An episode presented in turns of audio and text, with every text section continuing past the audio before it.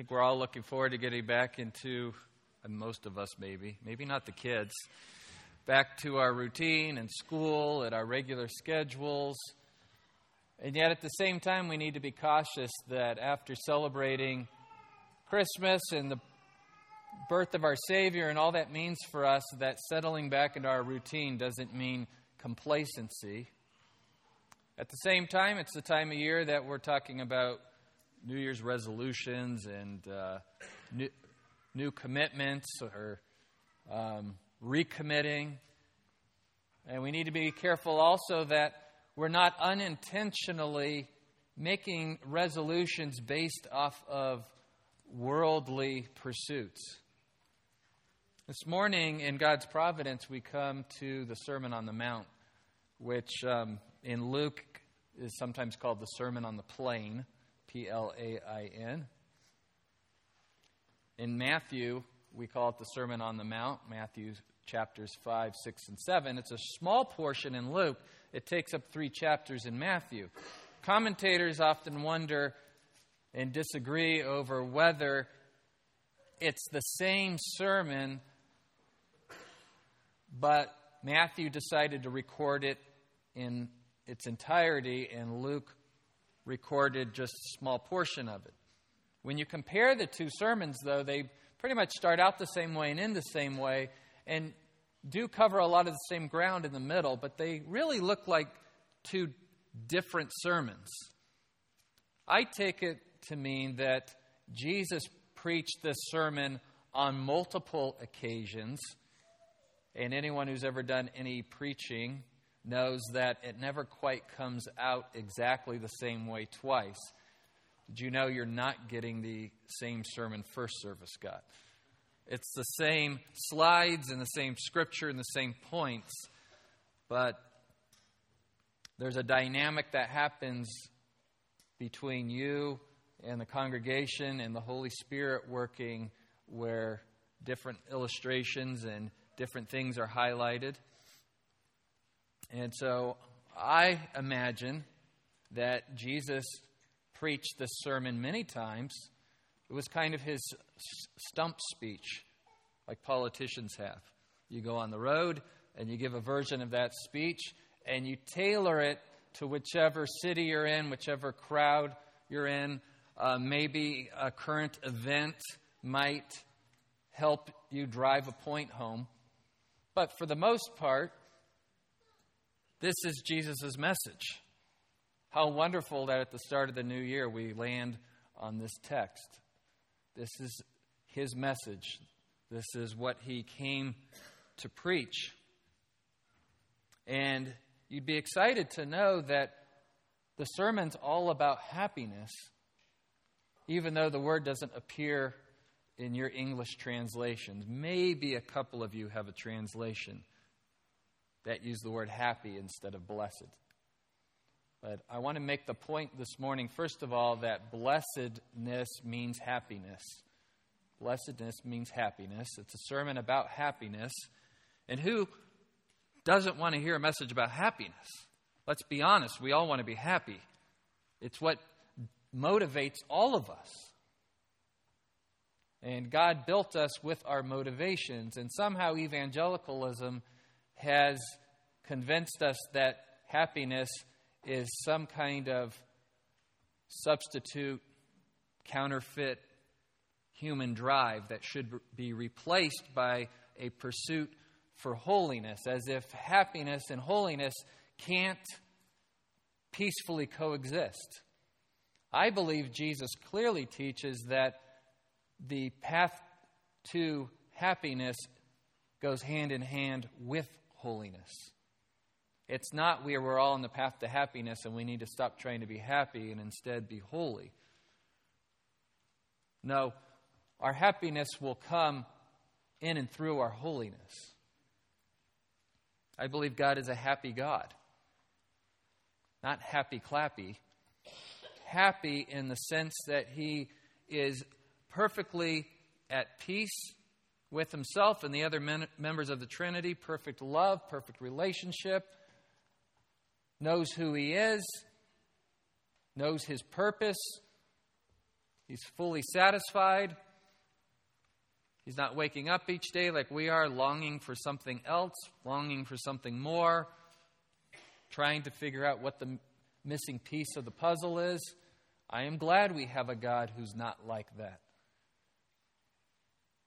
That's the way the rest of us are, and often we're the blind leading the blind, trying to figure out what is finally going to bring us that happiness and blessedness that we all desire.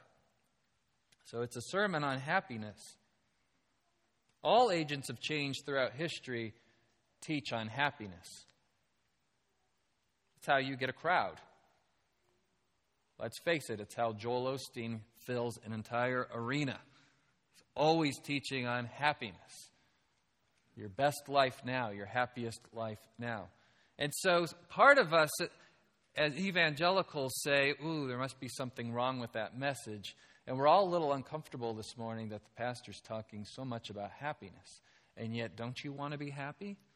Is there anyone in this room who doesn't want to be happy? Do you really think our God saved us so we can be miserable? Do you really think that brings him glory and honor? To be miserable?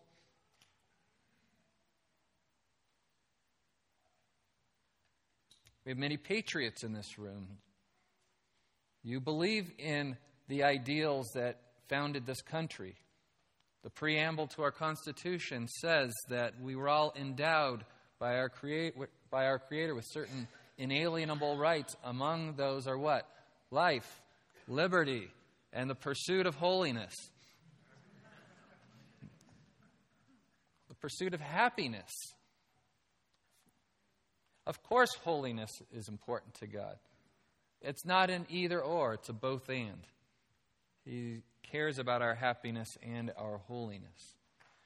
The problem is the world has become convinced that if you pursue holiness, you're never going to find actual happiness. And that has seeped into our understanding as Christians. The Sunday school answer is I shouldn't be pursuing happiness, I should be pursuing holiness. But deep down in places you don't really want to talk about, you want happiness. We can talk about it. Jesus gave a whole sermon on happiness. So, this is how revolutionaries and preachers and agents of change have always strategized getting a crowd to follow them. Talk about happiness. Tap into your current state of unhappiness. And sometimes you need to be convinced that you're unhappy. You should be dissatisfied. You should be discontent. There should be something more. Isn't this what advertisers do? We wouldn't buy any stuff if we didn't think there was happiness just beyond the next purchase. And so then the agent of change offers you hope that happiness is just around the corner.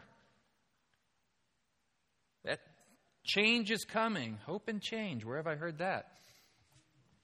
You think President Obama was the first person to tap into hope and change? We all hope for something better. The question is what is the better and can they deliver it? What is the better and can they deliver it? You must be able to convince people you have the power or the recipe for change that will bring happiness. And Jesus this morning is telling us he has the formula. He knows what is true happiness and how to acquire it. No wonder the crowds were so big. This guy knows how to preach. He knows what drives people. He understands humanity. He created humanity. He created us with our drive and desire for happiness. He's also fully man. He understands the human condition. The difference is Jesus isn't fallen. And so he understands what will truly bring us happiness. We can listen to him, we can trust him, he can deliver. But I'll warn you, it's not going to sound at all like what you associate happiness with. Remember, at the end of his ministry, the world killed him. The guy who said he had the key to happiness, they killed him. The con man convinces you that he can deliver happiness if you'll just relinquish your rights or your power or your freedoms or your money. The revolutionary convinces you that your unhappiness is someone else's fault and that you should be angry and that the time for action is now and that may mean taking what is rightfully yours by force. Reading Al Mohler this week, the briefing. You remember Dr. Mohler's the president of the Southern Baptist Theological Seminary. That's the flagship seminary for the Southern Baptist Convention. We're a Southern Baptist church. You should read the briefing. It's free.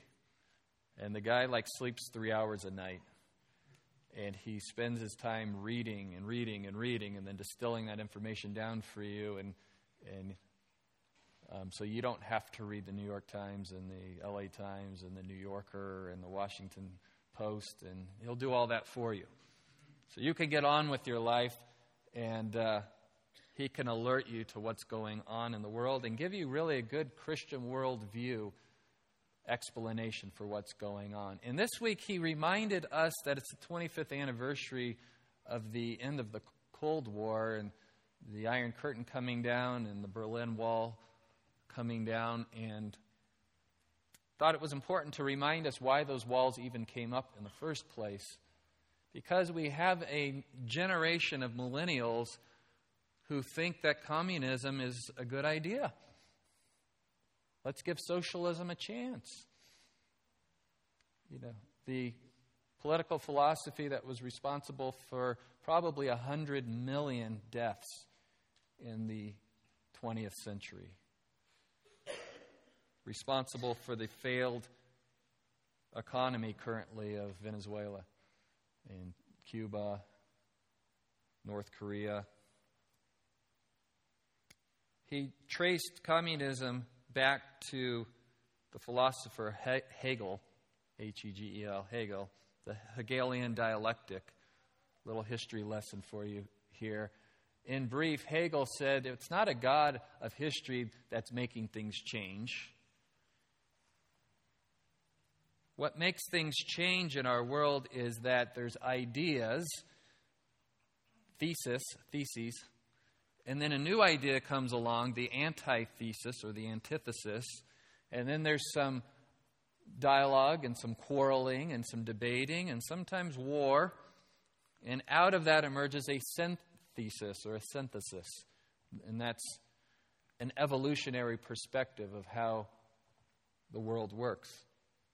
And when the world abandoned God, they needed a replacement God. And so ideas became the replacement gods of our time. Karl Marx comes along and says, I agree with you, and I think the greatest agent for change is in the economic realm. All men need to work and acquire money to buy goods to be happy. And you can tap into these desires to cause great change. And the people who put those ideas into practice were your Lenins and Stalins and Mao and Castro. And those were the revolutionaries who said, You should be very unhappy because those people have what is rightfully yours and are keeping you from happiness. Temporarily give me your freedom your power, your money, your vote, and I will make sure you get what is rightfully yours. And we're going to have to take it by force. And sometimes that's bloody. But once the dust settles, we'll have a time of unparalleled peace and prosperity and happiness for all. That sounds great. And if you get people desperate enough, they're willing to put up with a dictator. It's what the whole Star Wars saga is based off of. The galaxy's falling apart, give all the power to the emperor, he'll make it all good, and when it's all good, we'll go back to a democracy. Right. Just like when they say we're going to raise your taxes temporarily. And then once we've paid everything off, we'll go back. No. Whenever you give up power, you never get it back. These systems never deliver the happiness that they promise. The, they just become the rich. And you say, wait a minute, I thought we were going to equally distribute everything. And they say, well, that didn't mean me. Somebody has to manage the whole system, and I'm going to need extra resources to do that.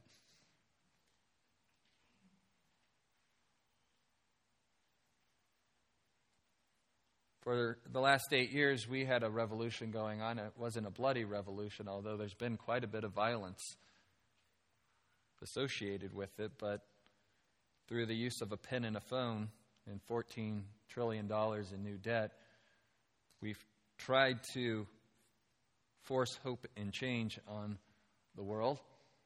And the new guy's offering the same thing, just in a different package. Jesus is a different type of revolutionary.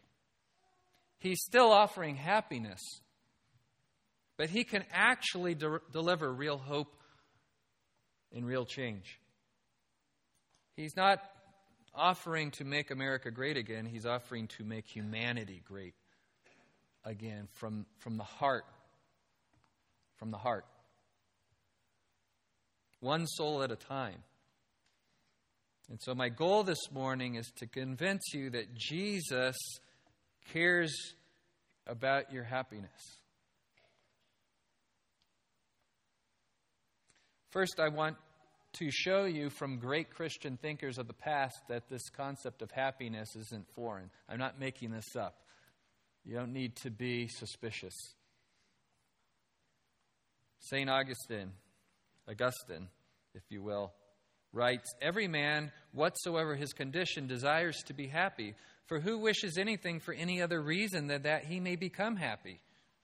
There is no man who does not desire this, and each one desires it with such earnestness that he prefers it to all other things. Whoever, in fact, desires other things, desires them for this end alone. So even if it looks like you desire something that isn't happiness, you're desiring that thing because you think it will lead to happiness. It what drives and motivates all of us. No one gets up in the morning and says, I think I will make choices that will make me unhappy. And yet, we're the most unhappy nation in the history of the world.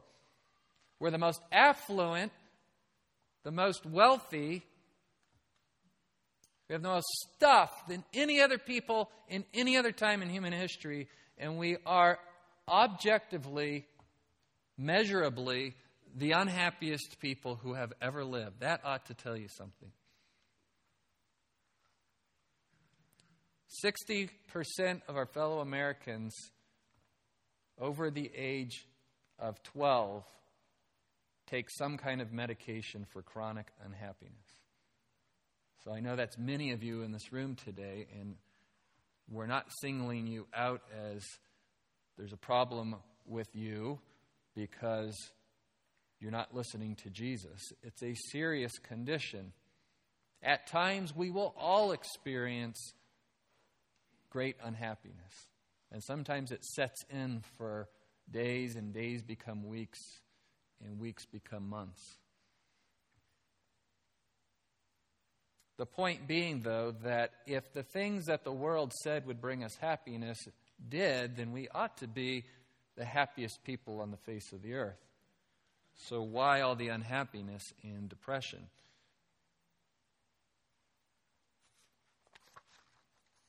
Blaise Pascal all men seek happiness. This is without exception. Jonathan Edwards, the greatest American theologian of all time, arguably, there is no man upon the earth who isn't earnestly seeking after happiness, and it appears abundantly by the variety of ways they so vigorously seek it.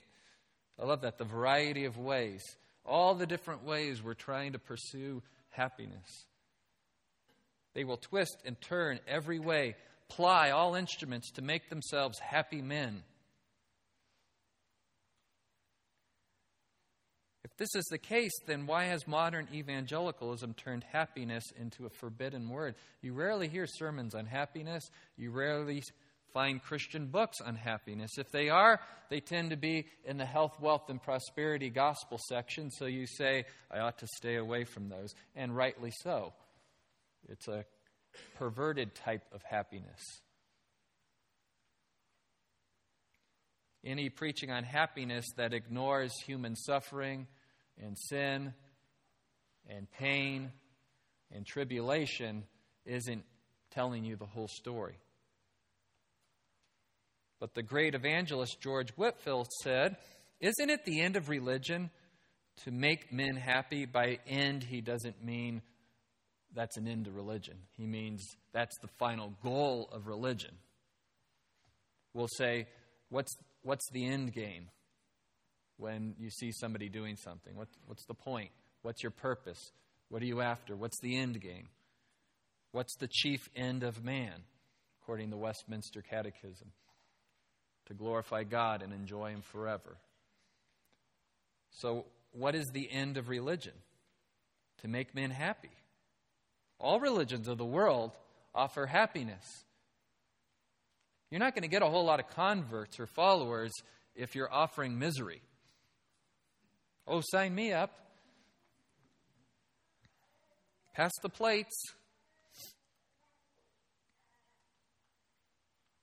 Does Jesus want your heart only for the same end as the devil does to make you miserable? Did he come all the way down here to die on the cross so we'd be miserable? Isn't happiness part of the equation? How are we going to share the gospel if it's this? Well, Jesus died for you to make you holy and miserable. Who, who wants that gospel? That brings glory to God? I don't think so. Are we going to get to heaven and find a unhappy, miserable God? Why would we want heaven then? No, he only wants you to believe on him that you might be saved. This, this is all the dear Savior desires to make you happy that you may leave your sins to sit down eternally with him. Aye, there's the rub. The world's looking for happiness while holding on to their sins. They think sin is the road to happiness. And, and, we've acquired that, we've inherited that. It's still with us, even as redeemed saints with new natures. And so, as we start the new year, there's a temptation after all this wonderful teaching about the most important thing in the universe being Jesus Christ and what a gift it was that God sent his only Son for us. And now all the wrapping papers put away and all the decorations are going down and we're going back to quote unquote normal life. And how many of us will arrange our lives here in 2017 in order to increase the likelihood that the things that we have come to believe will bring happiness get multiplied.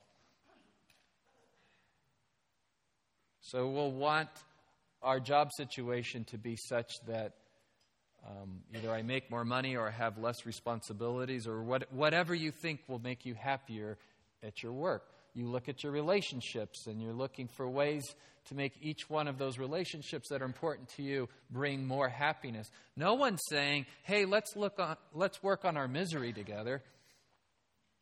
We all are looking for the secret ingredient to happiness in every aspect of our life, but if we're living in a world that doesn't have the answers, then let's be careful not to get caught into the trap of Well, I look on Facebook and all these people appear to be happy, so I need whatever they have. Folks, most people only post on Facebook their happy moments, and they often lie about those.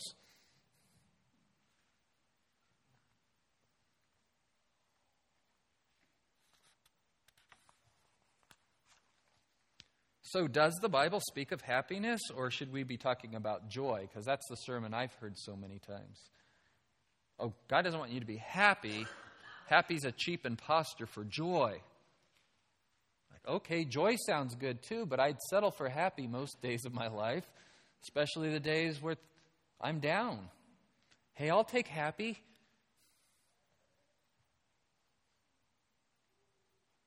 The Hebrew word for happy is asher. The Greek word for happy is makarios. The King James Version translated asher and makarios as blessed instead of happy. And nobody wants to change the translation. Blessed is a good word. It's not a wrong word. It's just that blessed meant something very different in the 17th century. A blessed person was someone who was happy, fulfilled, satisfied, at peace. Ah, all is right with my world. Happy. Isn't that what you want? It's what I want. I get little moments of it. I shared with you a few weeks ago that two days before Christmas, when that snow hit, and all the excitement of Christmas and a white Christmas and kids playing in the snow. And my wife said, All is right with my world in this moment. Isn't that a wonderful thing? We don't get many of those moments, do we? But we want more of them. But you see, the problem there is how am I going to recreate that moment? You need Christmas, you need the snow, you need the presents, you need kids at home, you need nobody sick or ill. Nobody's passed away in our family recently. You know, it, it, it, it took a lot of dominoes falling to get to that moment that we could say, wow, in this moment, I'm happy. And then someone threw a snowball a little too hard at someone else, and it was gone.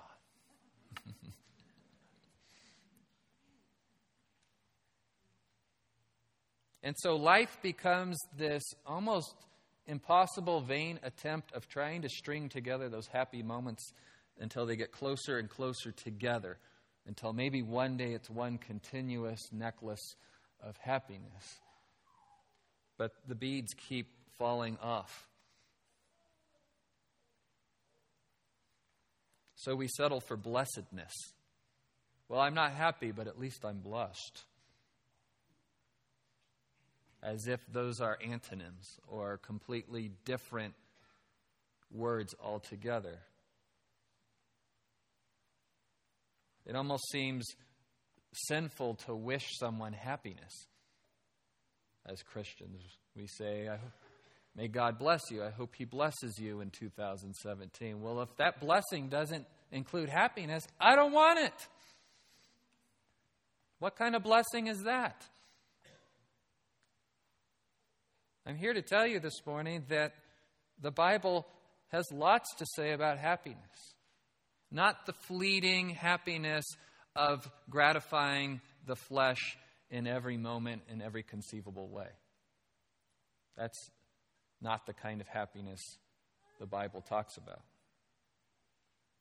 To a Hebrew speaker, Asher meant happy. To a Greek speaker, Makarios meant happy. When they read those words in the Bible, they thought happy, not blessed. When they saw the word Barak, they thought blessed. What word do you think Jesus uses in the Sermon on the Mount? Makarios. Happy are those. Happy are you who. And we're going to find out what Jesus says is the definition of happiness and who the happy people really are in this world. Not the people who feel happy all the time, the people who God objectively declares these are the happy people. And if God declares these are the happy people, then they must be the people who are truly happy. Every English speaker in 1611 would have understood blessed to mean happy. So when I read the Sermon on the Mount, I'm going to interchange the word happy for blessed and go back and forth. By the way, the Bible uses the word barak for blessing, the Aaronic blessing. May the Lord bless you and keep you. May the Lord make his face shine in you and be gracious to you. May the Lord look upon, you with favor and give you peace. That's the word barak. It's a vehicle for bless for happiness. Blessing is different than happiness, but blessing is a vehicle for happiness. If God made his face shine on you and was gracious unto you and looked upon you with favor and gave you his peace, what do you think you would be? Say it with me. Happy. There's happiness. So, yes, blessing and happiness go together. They're definitely cousins. I'm not setting blessedness apart from happiness. Blessedness is a good word for our Bibles. And obviously, if it was a bad, not the right word, translators would have changed our Bibles a, long time ago. What I have to do is help you to see this morning that blessedness and happiness go together. It's almost like we've gotten to this place where I'm convinced I can't be happy, so I need to learn to be content with blessed. And now blessing doesn't sound very exciting. How are you going to glorify God if you've determined blessedness is the runner up prize?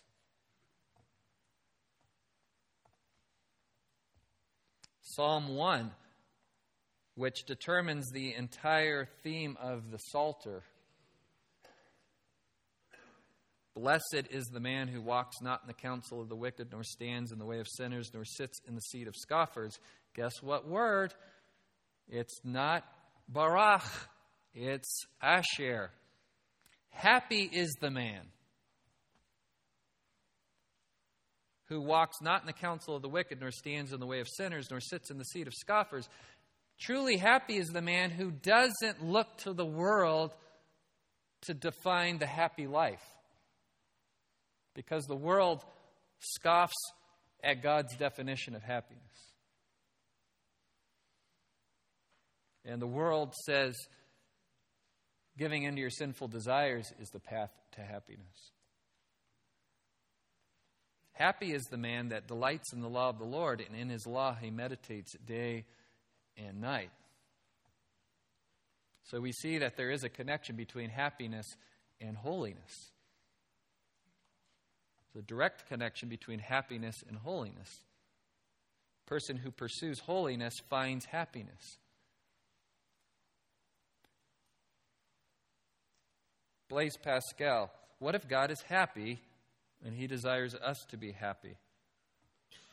Some of you were raised in theological traditions that it was hammered into your head that God is very upset all the time. He is very disappointed with humanity. And some of you had a mother or a father who was like that. And that view of God is forever imprinted onto your heart.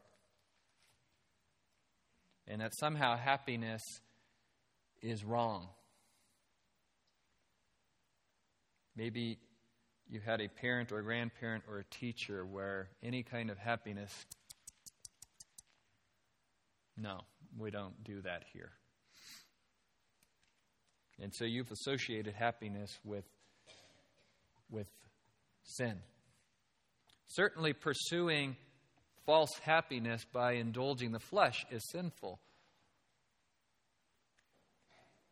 But listen to this. What else does this longing and helplessness proclaim? He's talking about this insatiable desire to be happy. This we have it one moment, it's gone the next. And we know there's got to be something better to life. Where does that come from?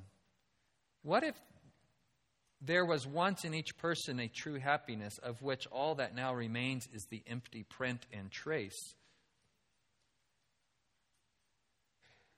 What if this desire for happiness means that at one time we had happiness as the human race and it's gone, but the shadow's still there? We try to fill this in vain with everything around us, seeking in things that are not there the help we cannot find and those that are there. So the things we do have, we're not finding the happiness we're looking for from them, so we're constantly looking for the things we don't have to supply happiness. Yet none can change things because this infinite abyss can only be filled with something that is infinite and unchanging. In other words, by God Himself. God alone is our true good. Beloved, Satan tempted our first parents with happiness. You will be happier if you eat from the tree of the knowledge of good and evil. Well, wait a minute. God said I would die. That doesn't sound like happiness. Oh, no, you won't die. Well, you'll die to ignorance. You'll die to boredom. Anything new can only be found by disobeying God. He's holding back. Look how happy he is. Why shouldn't you get to be happy? All these things are inferred in the temptation.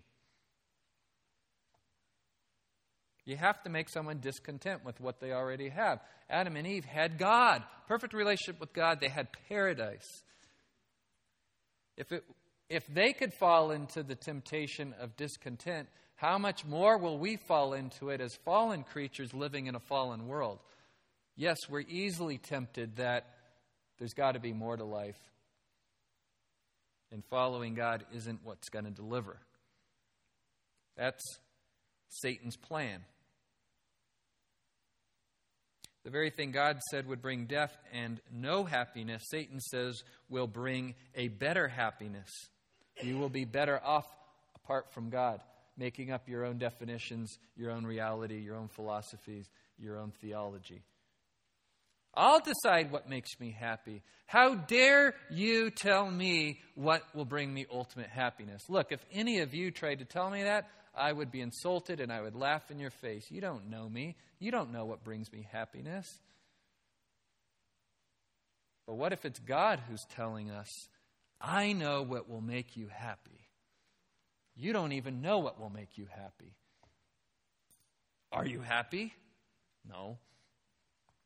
Not all the time. Then maybe we ought to listen to God. Maybe He does know what will make us happy. What's the biggest section at the bookstores? It's the happiness self help section. Everyone wants happiness. And millions of books have been written on it, and nobody's happy. We should listen to God. Well, why does Jesus know where so many others have failed? Well, look at all the miracles he's done if he has authority over sickness and the weather and creation and the spiritual realm, maybe he does have the authority to know what will bring us happiness and the power to deliver happiness. Now, this is before anyone knew he was going to die for them. At this point, he's just preaching, I have the new recipe for happiness. All those people who appear to be happy aren't really happy. All right. I'm listening. Are you listening? Lord, tell us then who is really happy. Because I know what the world says, and I've been pursuing the world's strategy, and sometimes I have some success, but ultimately, no. Jennifer and I were pursuing happiness apart from God before we became believers, and we had all the things the world said the American dream, and the careers, and the education, and, and the house, and the 1.8 kids, or, you know, whatever it is. A couple pets, a couple cars. And we'd be happy at moments, but then there would be long periods of time where you just didn't know what was missing. And before you know it, you start blaming one another. Nobody blames themselves for their unhappiness. I want to be happy. Why would I keep myself from being happy? It's got to be other things in my life or other people. Last year, around this time, I preached a sermon on happiness, and we were in the book of James. Here we are in Luke, and this is a common theme in the Bible. Randy Alcorn, who wrote that big, thick book on heaven that we all like, wrote this book on happiness. And I recommend it to you again. He writes Based on the books I've read, sermons I've heard, and the conversations I've had, I'm convinced that many Christians believe our desire for happiness was birthed in humankind's fall. Like the desire for happiness came after the fall, it's part of our sinfulness. But what if our desire for happiness actually comes from God? What if He put that in us? That's our driving, motivating desire to be happy. What if He wired His image bearers for happiness before sin entered the world? In other words, the fall didn't generate the human longing for happiness, it just derailed it and misdirected it. So the solution isn't to be pursu- to no longer pursue happiness. The solution is to realize where the pursuit of happiness has been derailed by our fallenness, listen to God and get it back on the right track, and then pursue happiness vigorously according to God's recipe. That's what John Piper's entire ministry is all about. Christian hedonism. You want to be a hedonist? Hedonists live for pleasure. You want to live for pleasure? Make God your ultimate pleasure, and you can have as much of Him as you want. You can indulge in God. Glorify God by enjoying Him forever, he says. Right? The Westminster Catechism says, glorify God and enjoy Him forever. John Piper says, glorify God by enjoying Him forever. Overdose on God, which is impossible because He sustains. And you can never get enough of Him, and you never run out of Him, and you'll never be bored. So let's just put out on the table just for this Sunday, and then we'll spend the next couple Sundays looking at the Sermon on the Mount or the Sermon on the Plain in more detail. What then is the world saying will bring happiness? If, if the world got up and said, I'm going to preach on happiness, here's what it would be. Number one, you need to be wealthy. Let's be honest. You need money to buy things, and you need those things to be happy. You need money to buy your, your Disneyland passes. You need money to go on your vacation to the coast. You need money to buy your beautiful house and fill it with beautiful things. So let's just be honest. You need to be wealthy to be happy.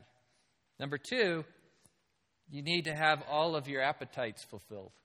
And I'm not just talking about food, all the things that you think make you satisfied and happy. I, I want to go to the movies. I want to go now. I don't want to wait for it to come out on DVD. I want, I want all my pay channels. I want my tunes right there, now. I want a nice house. I want someone to take care of the garden for me, unless I like gardening, and then I will do that myself. Whatever I desire, I don't want to have to wait for it. That would make me happy. I want to laugh and smile all the time. I want to be entertained. I never want to be depressed. I never want to struggle. I never want to endure any pain or suffering. And I re- really don't want to know about anyone who's enduring pain or suffering because that's a downer. And I want to be popular and accepted. I want to be the life of the party. I want to have lots of friends. I want them to laugh at all my jokes. I've just described, I think, Tom Cruise. I was thinking about him because that guy's always got that big grin on his face every time you see him. I need it. When he wants a new wife, he goes and gets a new wife. He never plays any serious roles anymore because he just can't pull it off. He's, he's done trying to win his Oscar. And when people tell him about all the suffering in the world and why don't you pick up a cause, he's a Scientologist. That's all illusion.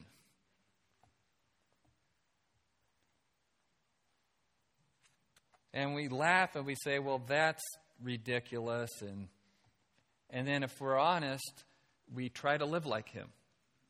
Come on, be honest with yourself. In your weaker moments, you envy those with all the resources and all the friends and no struggles. I mean, we don't want to struggle on purpose. So, what's the answer here? So, here's how Jesus launches his sermon on happiness. Instead of happy are the wealthy, he says, Happy are you who are poor, for yours is the kingdom of God. Happy are you who hunger now, for you shall be satisfied. Happy are you who weep now, for you shall laugh. Now, he's using exaggeration for effect. This is hyperbole because it would be an insult to tell someone from a third world country who doesn't know where their next meal is coming from that they're starving and they're in abject poverty and their loved ones are dying daily from malnutrition if Jesus came and said, Actually, you guys are the happy people.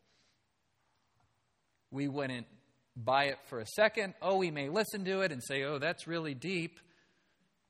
But a day later, we'd say, That's so unlivable. And so, certainly, this isn't social gospel. He's not saying that people who are poor and hungry and are weeping should just suddenly become happy. So, what is he saying then? It's a wonderful effect, though, because it certainly gets our attention. Wait a minute, this is the exact opposite of everything we just listed the world thinks would make you happy. Even redeemed Christian people, if we're honest, would say, I do feel happier when I have money and when I can have my appetites satisfied and when I'm laughing and having a good time.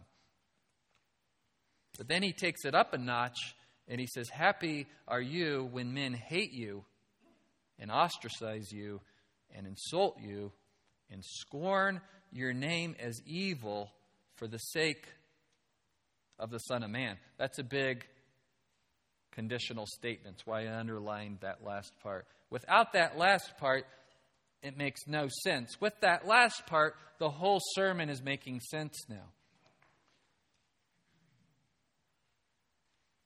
If you've put your trust in the Son of Man, the Messiah, if you've put your faith in Him as the agent of hope and change, if He is the way, the truth, and the life, if He really has the path to happiness, and that there's another world beyond this world waiting for us that will make the best day in this world look like the worst day of your life in comparison, then he can say all these things.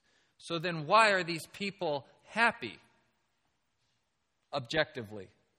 When we look at the list and say, I don't see anyone happy on that list. What he's saying is that, is that until you realize that the key to your happiness can only be found in a right relationship with God, then you'll never be happy. I don't care what you have in this world. I don't care how much money you have. I don't care how many nice restaurants you can go to. I don't care how much stuff you have. I don't care how many friends you have. Until you realize that all that is fading away and is nothing without Jesus, then you, my friends, who have all that, are actually the poorest people in the universe. Because you will never, never want Jesus. If you have all that and you're satisfied and you said, This is the good life, we're the happy people, we're the blessed people, you'll never desire God. And so, if God is the greatest thing that you can ever have, then He is saying the happy people are the people who realize they got nothing here. They've got nothing here. Be glad in that day and leap for joy, for behold, your reward is great in heaven. You know, for in the same way, their fathers used to treat the prophets. The prophets who came and had the same message about blessing and happiness were scorned and ostracized and hated and insulted. And God says in His Word, those prophets are the happy, blessed people who are enjoying the reward in heaven for being faithful prophets. Oh, yeah, huh? God does say that. And conversely, he says, Woe to you who are rich, for you're receiving your comfort in full. Woe to you who are well fed now, for you shall be hungry. Woe to you who laugh now, for you shall mourn and weep. Woe to you when all men speak well of you, for their fathers used to treat the false prophets in the same way. Hey, the false prophets had everything on that list we said the world associates with happiness, and God says, Woe to those false prophets. You really want to be like them. And in Jesus' day and age, it was the Pharisees and Sadducees and scribes and chief priests and elders who everybody was envious of. And they thought they were being blessed by God, and the proof that they were blessed by God was their wealth and their popularity and their laughter and happiness. And here Jesus comes onto the scene and says, Don't think those are the happy people. Now, how can he say this? Because he knows the Father.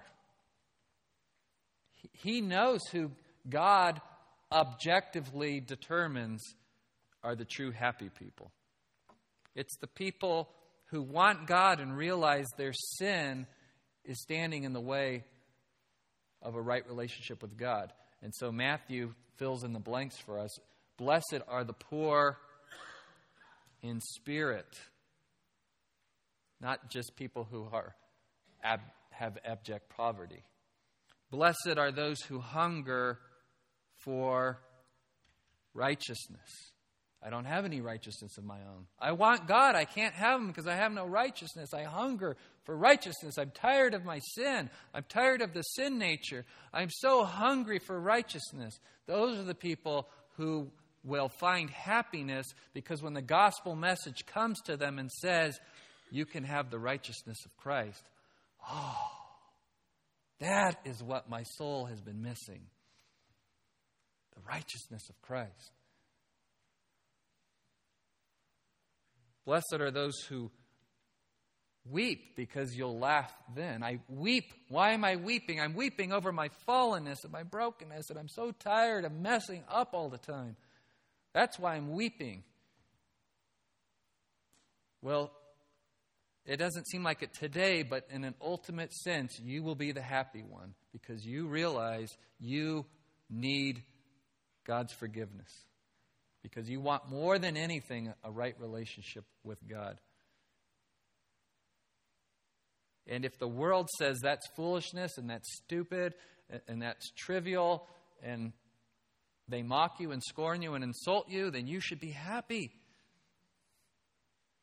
I know it doesn't feel happy in the moment to be insulted and hated and scorned and ostracized by the world. But if being accepted by the world means that you will have to reject God, then you don't want that.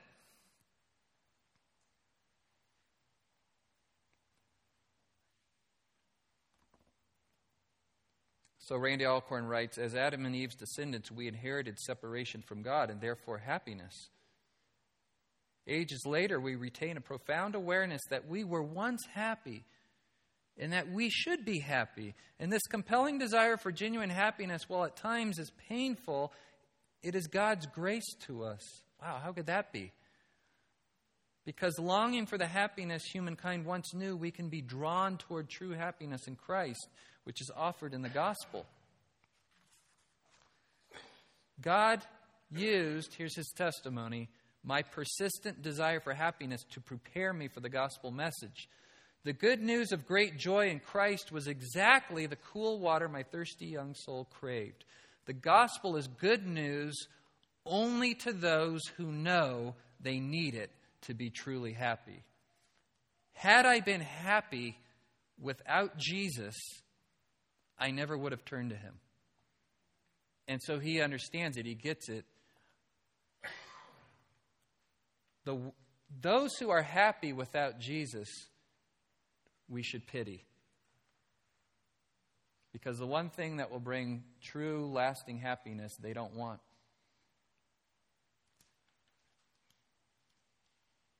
But the truly happy people, figuratively speaking, are those who are dissatisfied with what the world has to offer. Didn't find happiness there.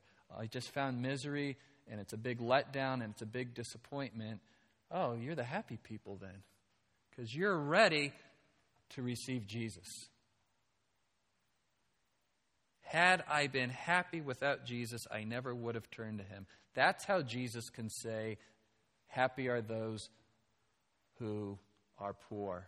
Happy are those who hunger. Happy are those who weep. Happy are those who are ostracized by the world. That's how he can say that and mean it. And we'll explore then how to live as those people and be truly happy next Sunday. If you want to find out, you'll have to come back. Um, but you can read ahead for sure. Father, thank you for wanting us to be happy and making the way to true happiness through Christ. May we not settle for any counterfeits, but hunger and thirst for true happiness. In Jesus' name, amen. Amen. Uh, God bless you and make you happy.